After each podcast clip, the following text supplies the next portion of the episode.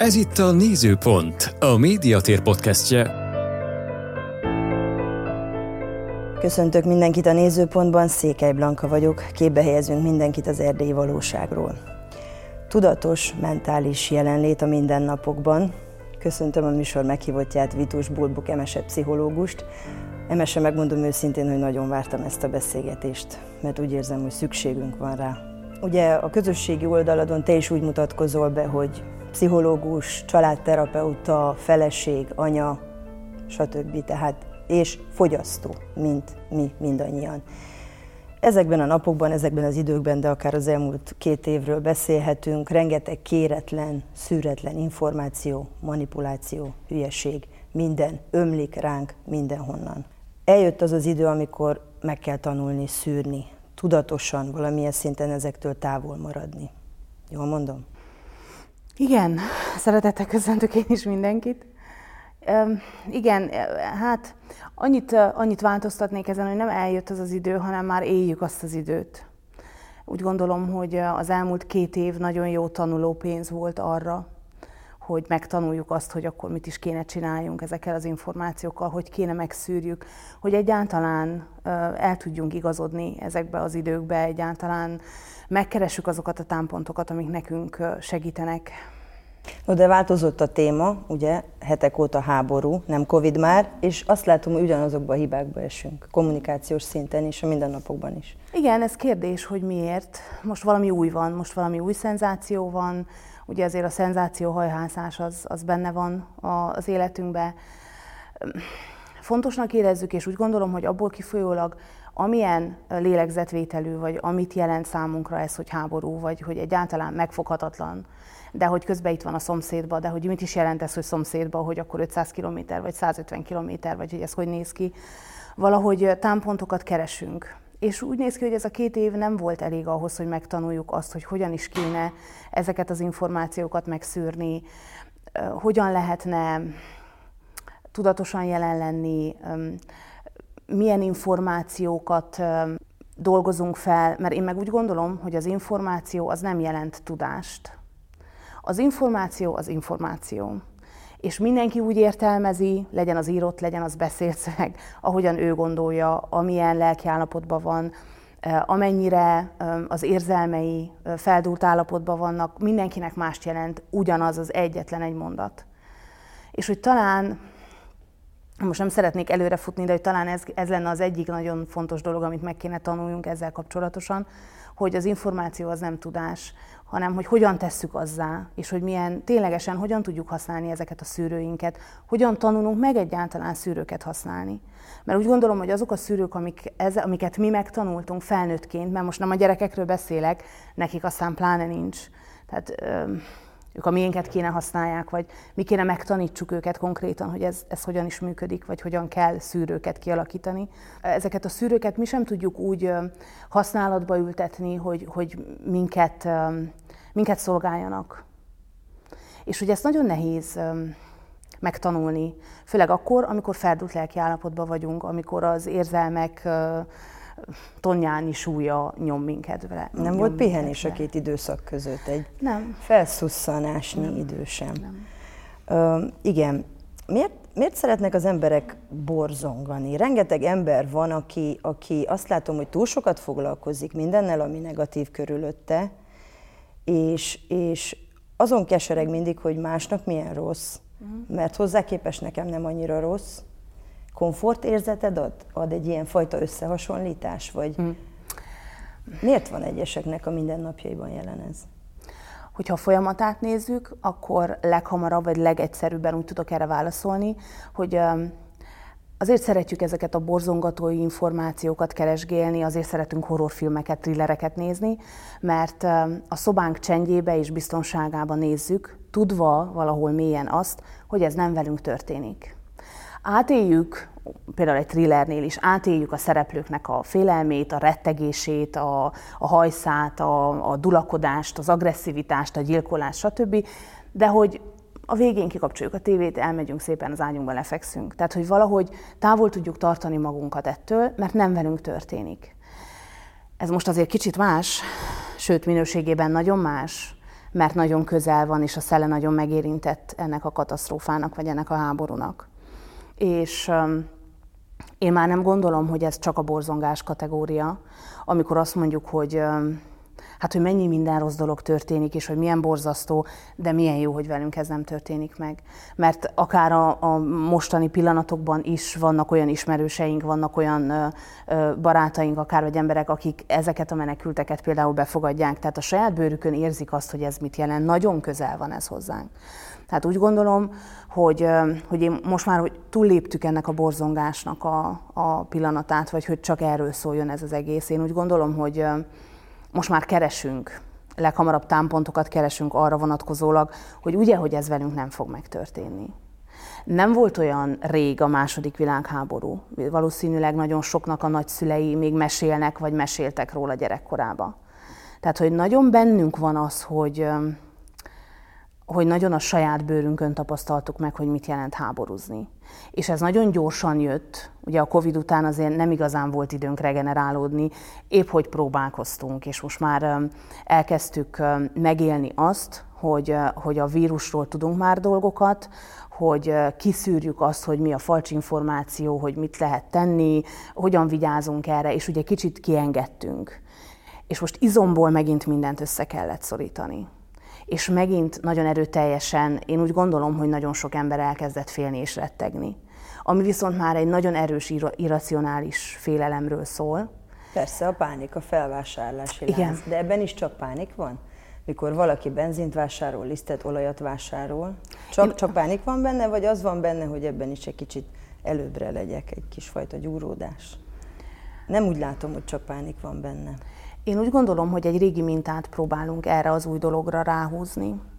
Ott a szüleink mintáját. Igen, igen, a nagyszüleink mintáját, még akár a szüleink mintáját, akik a kommunizmusban ugye mindent szépen megvoltak sorba, hogy ez a tavaly előtti kompót, ez a tavalyi kompót, az ideit hova tesszük.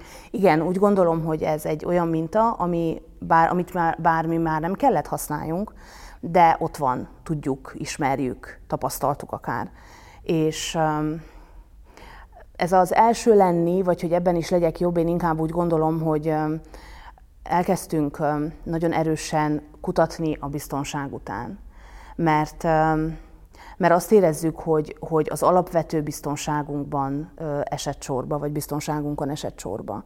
Míg a Covid, vagy ez a vírus ugye arról szólt, hogy mindenkit hazaküldtek, mindenki a saját kicsi kuckójába bezárkózott, és ez az elszigetelődés, bár én úgy gondolom, hogy rettenetesen rosszat tudott tenni, vagy hogy hozott egy csomó rosszat is, de a saját házad biztonságába voltál, ha nem találkoztál senkivel, betartottad a szabályokat, stb., akkor nagyon hamar vissza tudtad nyerni ezt az alapvető biztonságérzetedet, hogy azért ott van mellettem a családom, van mit ennem, van mit innom, oké, rendben minden. A háború nem ilyen, és én úgy gondolom, hogy ezt az alapbiztonságot, amire tudtunk támaszkodni az elmúlt két évben, és úgy megint próbálgattunk kikukucskálni, hogy mi történik a világban, ezt úgy most nagyon erősen megrázta, és nagyon hirtelen rázta meg. Úgy gondolom, hogy mivel mindenki a Coviddal volt még mindig elfoglalva, ezért senki, vagy nagyon kevesen figyelték azt, hogy mi történik a szomszédban, politikai szinten akár.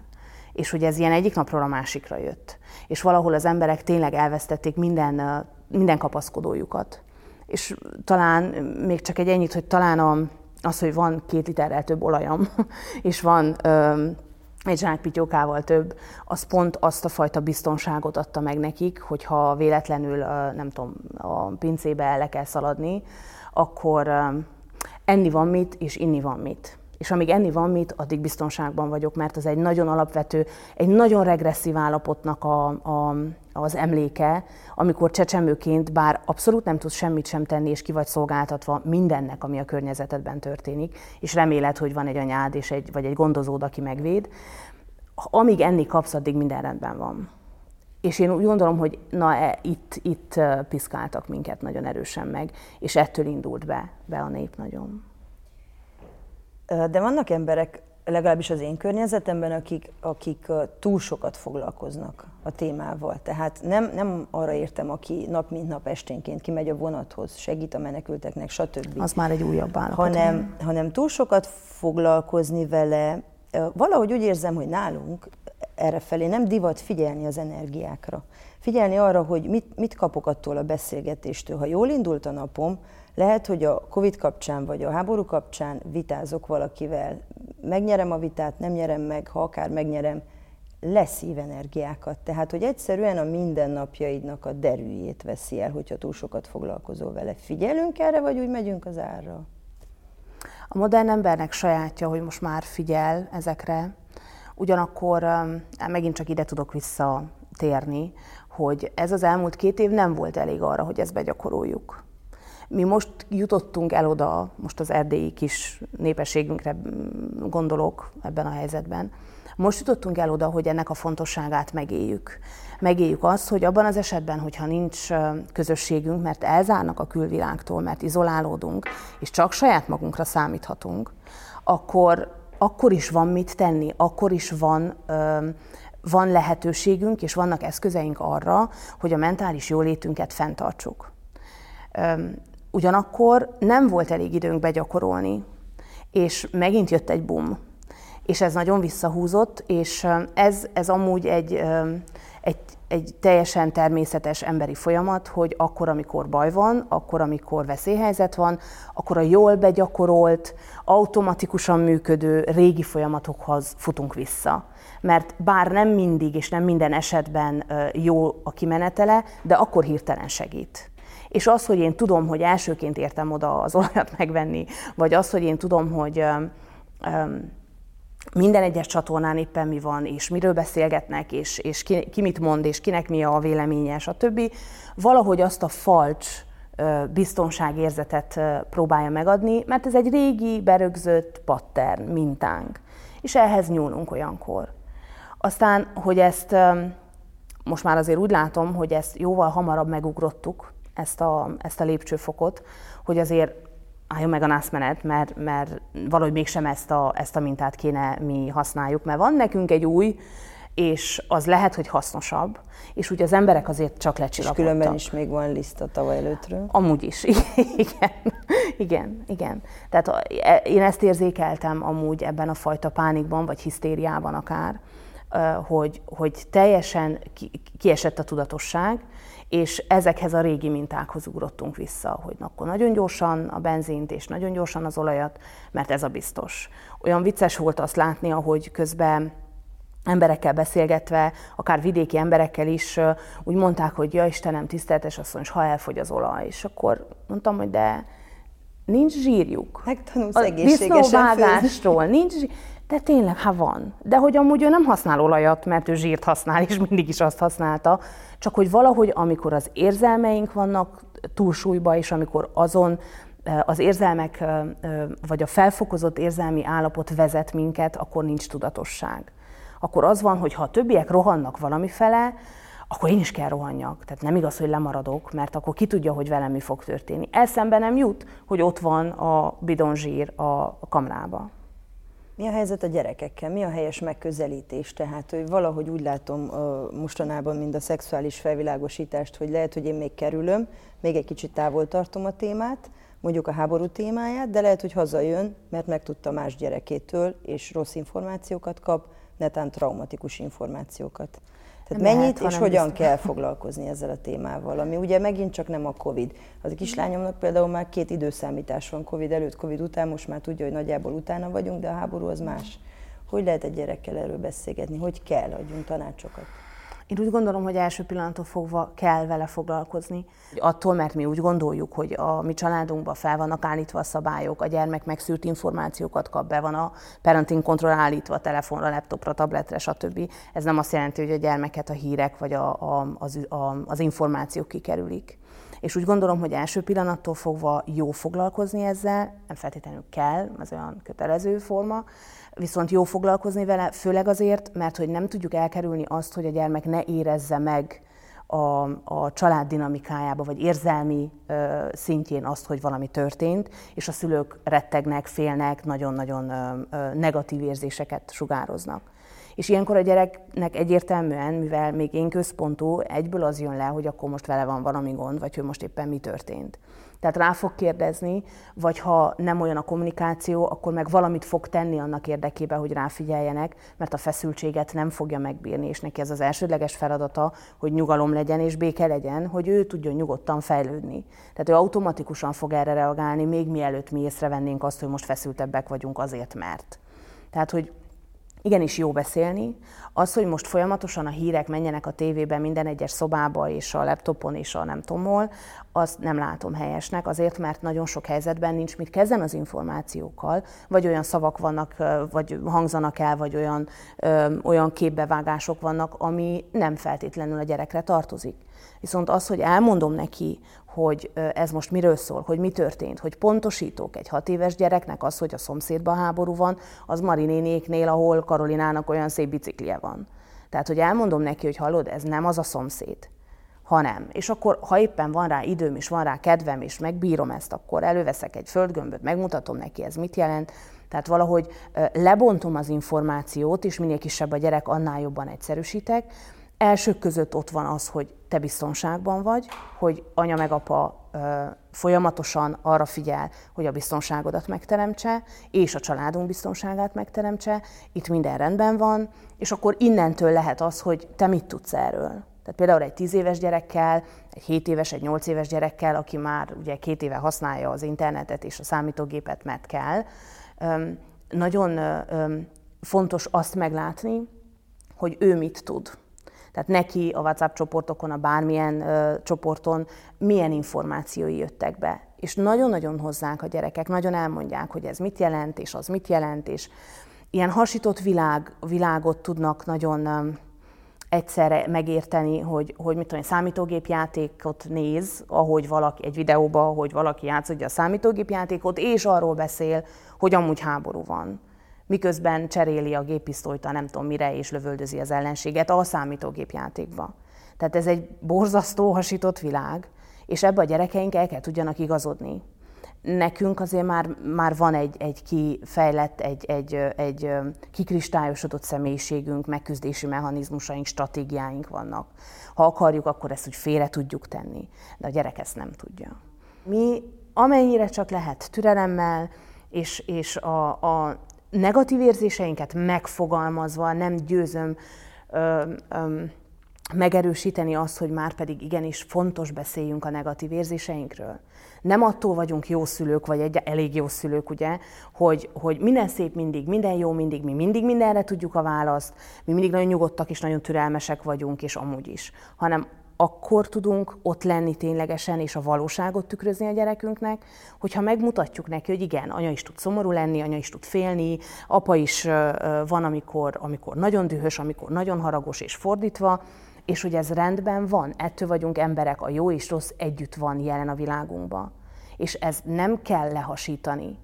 És igenis szabad beszélni a negatív érzéseidről, elmondhatod a gyerekednek, hogy most ez egy ilyen nagyon félelemmel teli időszak, ő ezt hogy éli meg?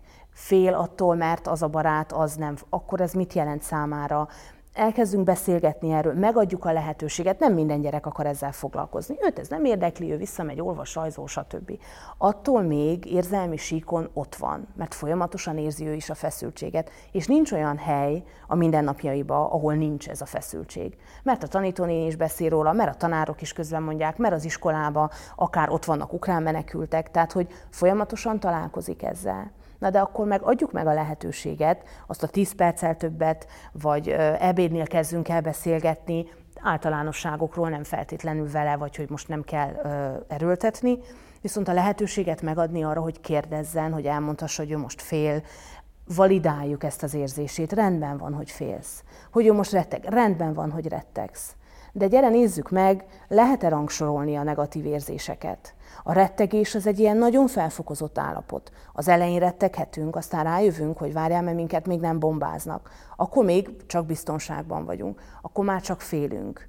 Akkor ennél lejjebb van egy aggódás, ami már viszont arról szól, hogy egy kicsit kívülről is látom magamat, látom a másikat is. Megfigyelőként rátekintek saját magamra és az érzéseimre. Akkor már mindjárt a gondolatok is ott vannak, aggódom. Oké, okay, mit tudok tenni annak érdekében, hogy ne aggódjak? És itt tudok bekapcsolni, vagy itt tudjuk bekapcsolni azt, hogy elkezden úgy gondolkodni, hogy, hogy nem az érzelmei által vezérelt, hanem azért van egy rálátása arra, hogy a valóság mit jelent, vagy hogyan néz ki.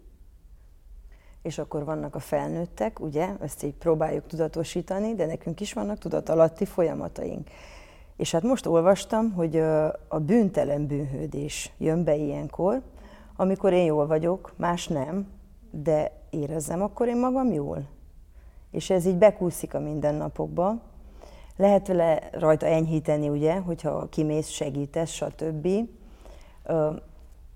Egyre több írás születik erről, hogy szabad ilyenkor örülni, vagy egyáltalán talán kötelességünk is a gyerekek, netán az idősekkel szembe, akik lehet, hogy megélték már ötvenhatot is, tehát hogy neki aztán igazán nem kell, hogy ez még felnagyítva találkozzon vele az életében. Az, hogy megértem azt, hogy a, a jó és a rossz együtt van jelen, az, hogy a történetekből tudom, hogy a nagyszüleim, akik háborúban voltak gyerekek, vagy akár háborúban voltak már felnőttek, attól még két tűzszünet között, nem tudom, énekeltek és táncoltak és stb. Létrehozták a szüleinket. Igen, akár, igen. Tehát, hogy azért voltak jó dolgok is benne. Valahogy ezt, ezt kéne elérjük, ezt a tudatállapotot, és... Abban a pillanatban, ahogy tudat alatt ezek a folyamatok elindulnak, egy bevonódásról beszélünk, ami arról szól, hogy arra a történésre, ami a jelenben van, arra a helyzetre, arra nagyon erős, nem megmagyarázhatóan erős intenzitású érzelmekkel reagálunk. Olyankor mindig kicsit figyeljünk oda arra, hogy akkor biztos bevonódtunk valamiben. És ez egy nagyon jó jel tud lenni arra, hogy figyeljük, vagy gondoljuk végig, hogy akkor most én miért kéne, tehát az, az kit tesz boldogabbá, vagy az kinek jó, hogy én most nem megyek sehova. Többen megkérdezték tőlem az elmúlt időszakban pont ezt a kérdést. Nem, nem így fogalmazták meg, hogy bűntelen bűnözés, de most akkor hogy néz az ki, hogy akkor elmenjünk, és miközben a másikok menekülnek. Számomra ez hihetetlen. Ha igen, ez hallom, az egyik folyamat. Igen. Utaztok, miközben pénzt kell félretenni, a háborúra készülni. Mindenkinek a sajátja, igen, de hogy látod, hogy hány és hány, öm, tehát minden ember másképp készül erre, vagy másképp próbálja meg a mindennapjait újra rendezni és újra szervezni. Van, akinek az segít, hogy nyugodtabb legyen, hogy elkezd gyűjteni. Azt mondja, hogy erről lemond, és elkezd gyűjteni. Ezek mind-mind hirtelen reakciók, ami aztán le fog csendesedni valószínűleg, mert ennek is megvan a kifutási ideje, és akkor megint csak újra lehet gondolni. Ez is arról szól, hogy oké, okay, az a kérdés, hogy a következő pillanatban mit teszek. Tehát oké, okay, nem megyek el, mert azt mondom, hogy hogy néz az ki, stb. Rendben, de akkor mit csinálsz? Tehát nem mész el, és rendben, akkor tudod, fel tudod-e használni mondjuk azt a pénzt arra, hogy felét akkor félreteszed, felével pedig segíted azokat a menekülteket. Tehát ha már nem, nem én megvonom, tudod, ez... ez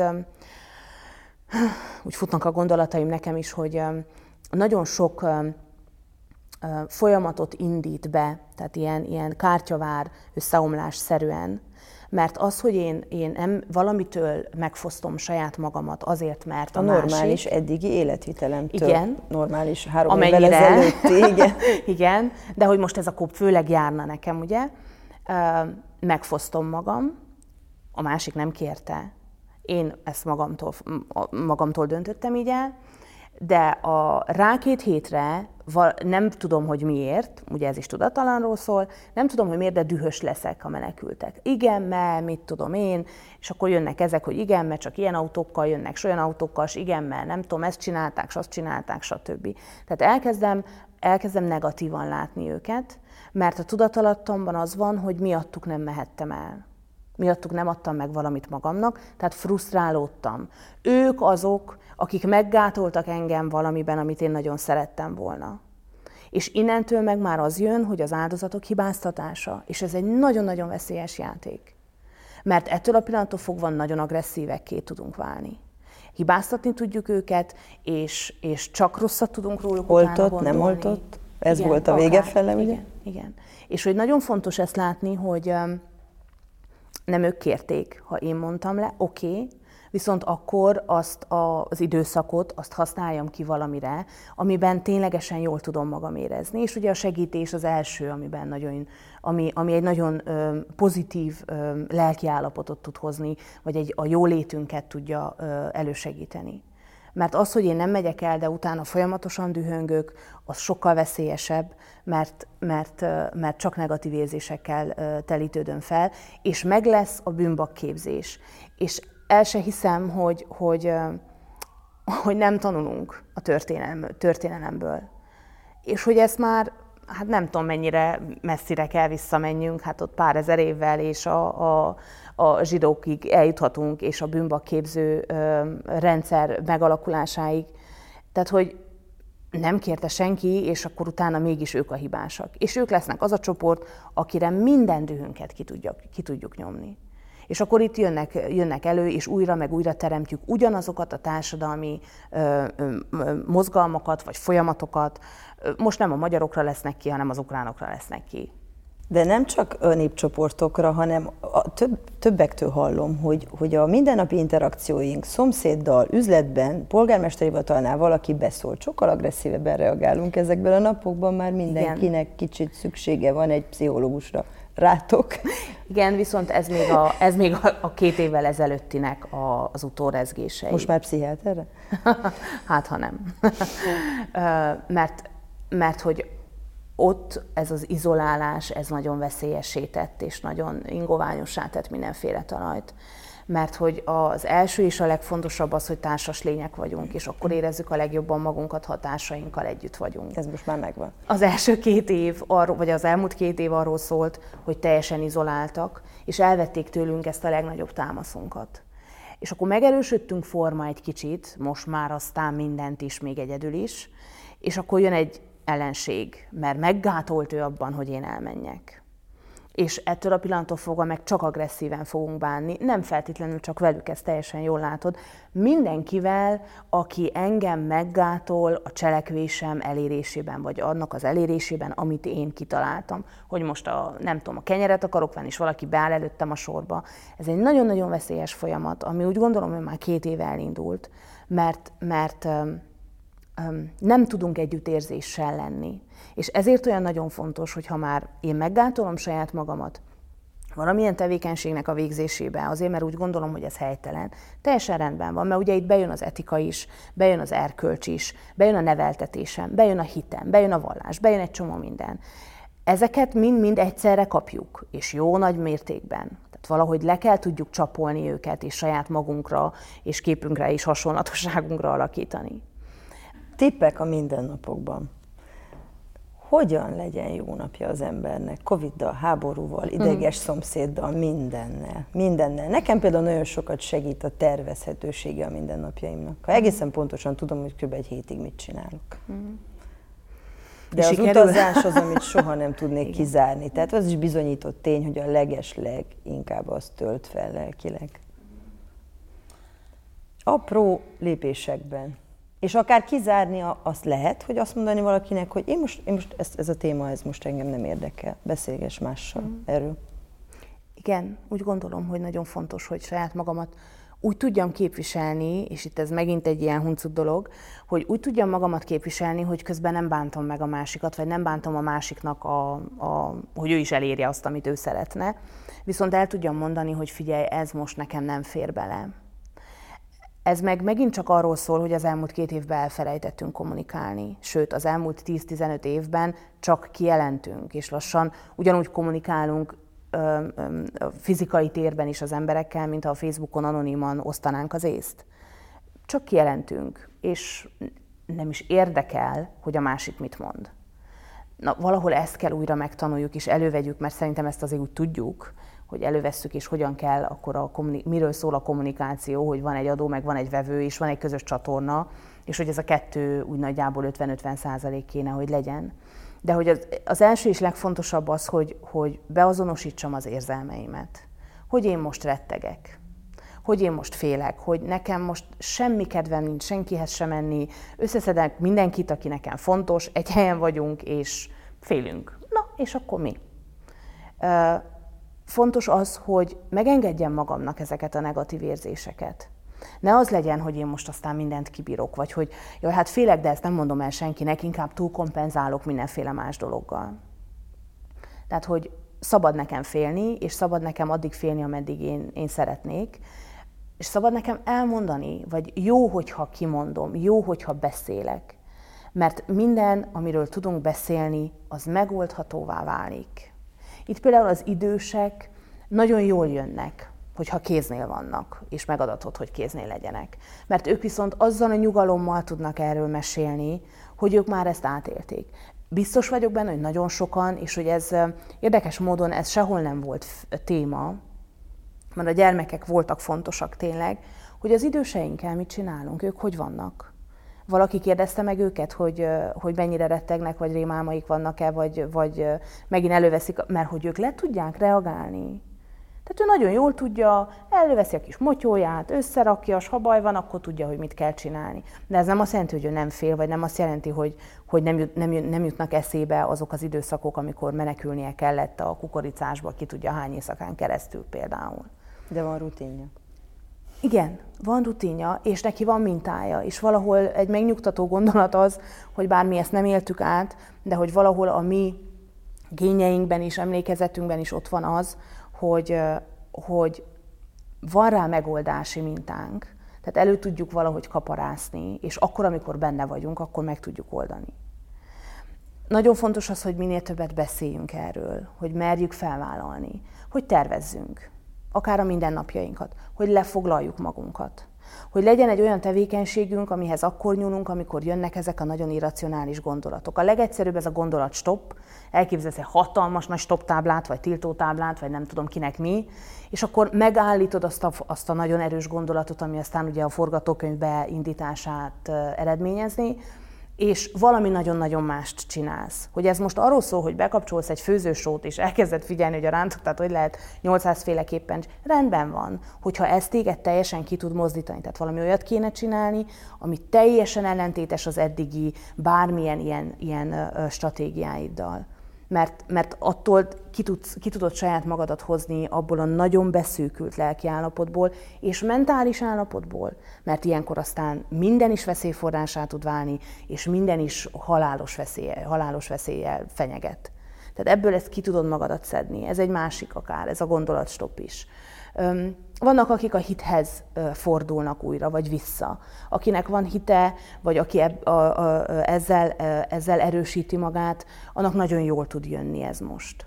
Mert, mert abban kapaszkodót talál meg, vagy sokkal erőteljesebben tud, tud lenyugodni. Mert számára az egy, egy biztonságforrás tud lenni.